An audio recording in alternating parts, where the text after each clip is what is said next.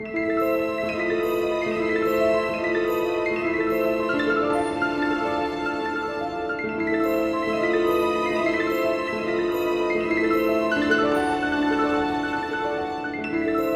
City of Oz. Bad news.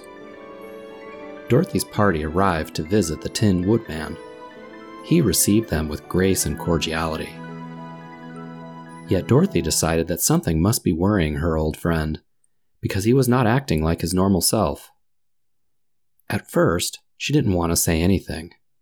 Uncle Henry and Aunt Em were full of admiration for the beautiful castle and its polished tin owner, so she forgot about her suspicion that something was wrong for a little while.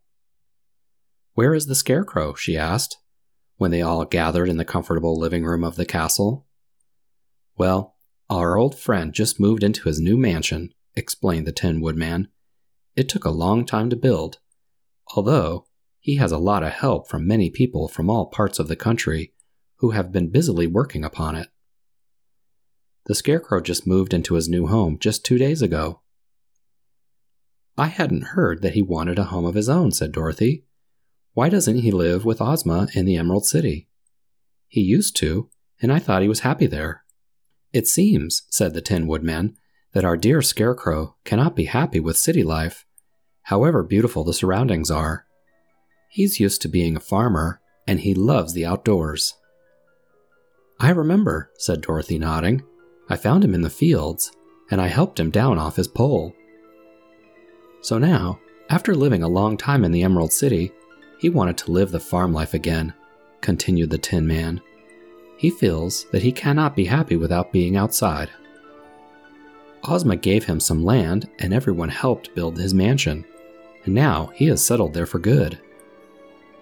Who designed his house? asked the Shaggy Man. I believe it was Jack Pumpkinhead, who was also a farmer. They were now invited to enter the living room where lunch was served. Everyone found, to their satisfaction, that Dorothy's prediction was true.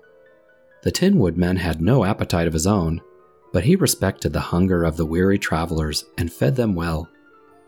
They spent the afternoon wandering through the beautiful gardens and grounds of the palace. The walks were all paved with sheets of tin, brightly polished, and there were tin fountains and tin statues here and there among the trees. The flowers were mostly natural flowers and grew in the regular way, but their host showed them one flower bed, which was his special pride. You see, all common flowers fade and die in time, he explained, and there are seasons when the pretty blooms are scarce. I decided to make one tin flower bed of all tin flowers, and my workmen have created them with rare skill. Here you see tin roses, tin marigolds, tin carnations, and tin poppies growing as naturally as if they were real. Indeed, they were a pretty sight, and glistened under the sunlight like spun silver. Isn't this tin hollyhock going to seed? asked the wizard, bending over the flowers. Why, I believe it is, exclaimed the Tin Woodman, as if surprised. I hadn't noticed that before. Thank you. I will plant tin seeds and raise another bed of tin hollyhocks. In another corner of the gardens, Nick Chopper had built a fish pond in which many tin fishes were swimming around. Would they bite on hooks? Aunt Em curiously. The Tin Woodman seemed hurt at this question. I think they probably would, but these are special fish. I don't suppose I would allow anyone to catch them that way. They are best observed and left alone. I do know of a good place to fish in the forest, though. If anyone wants, I would happily show them the creek I left to fish in. In this place, no one would hurt a fly, explained the wizard. If a fly landed on the Tin Man, he wouldn't even brush it off. Interesting, thought Aunt Em. Well, said Aunt Em, the flies in Kansas, where I come from, don't understand anything but a swat. You have to smash them or they will drive you crazy. It's the same with mosquitoes. Are there mosquitoes in Oz? We have some very large mosquitoes here, and they sing as beautifully as songbirds, replied the Tin Woodman. They never bite or annoy anyone. Very interesting, said Aunt Em. I have always thought there is not one good thing a mosquito can do. They only spread sickness where I come from.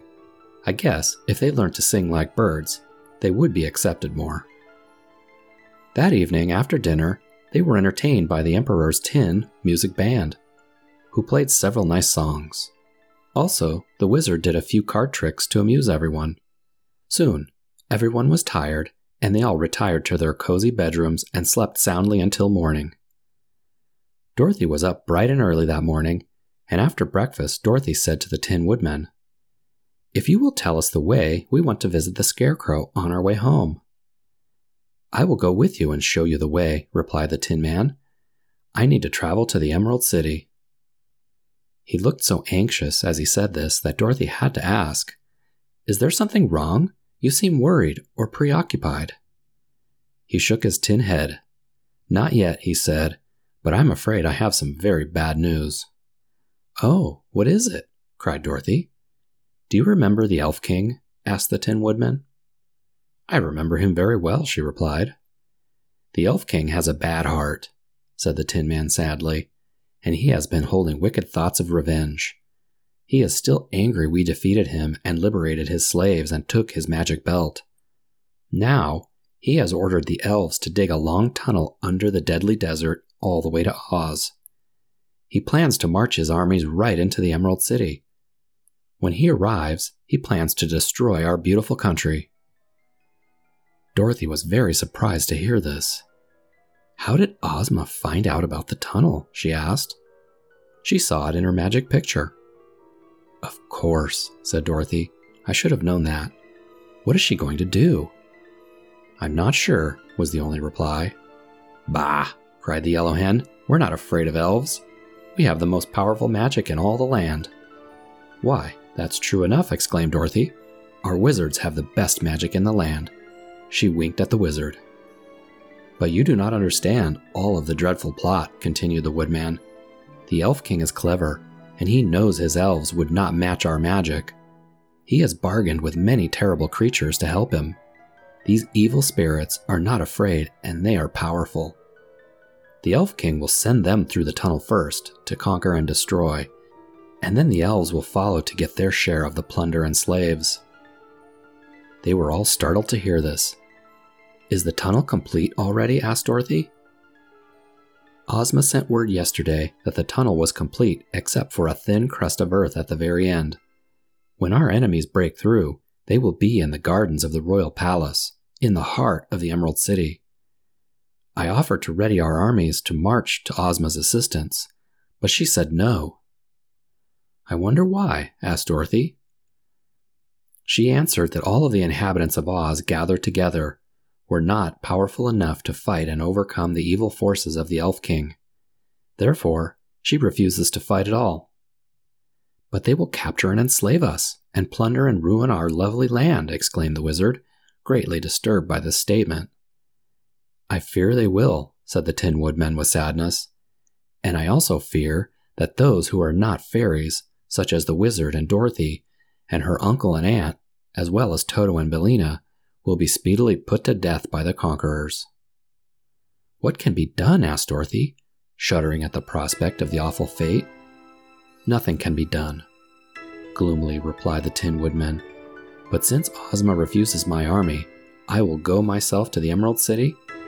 The least I can do is die beside my beloved ruler.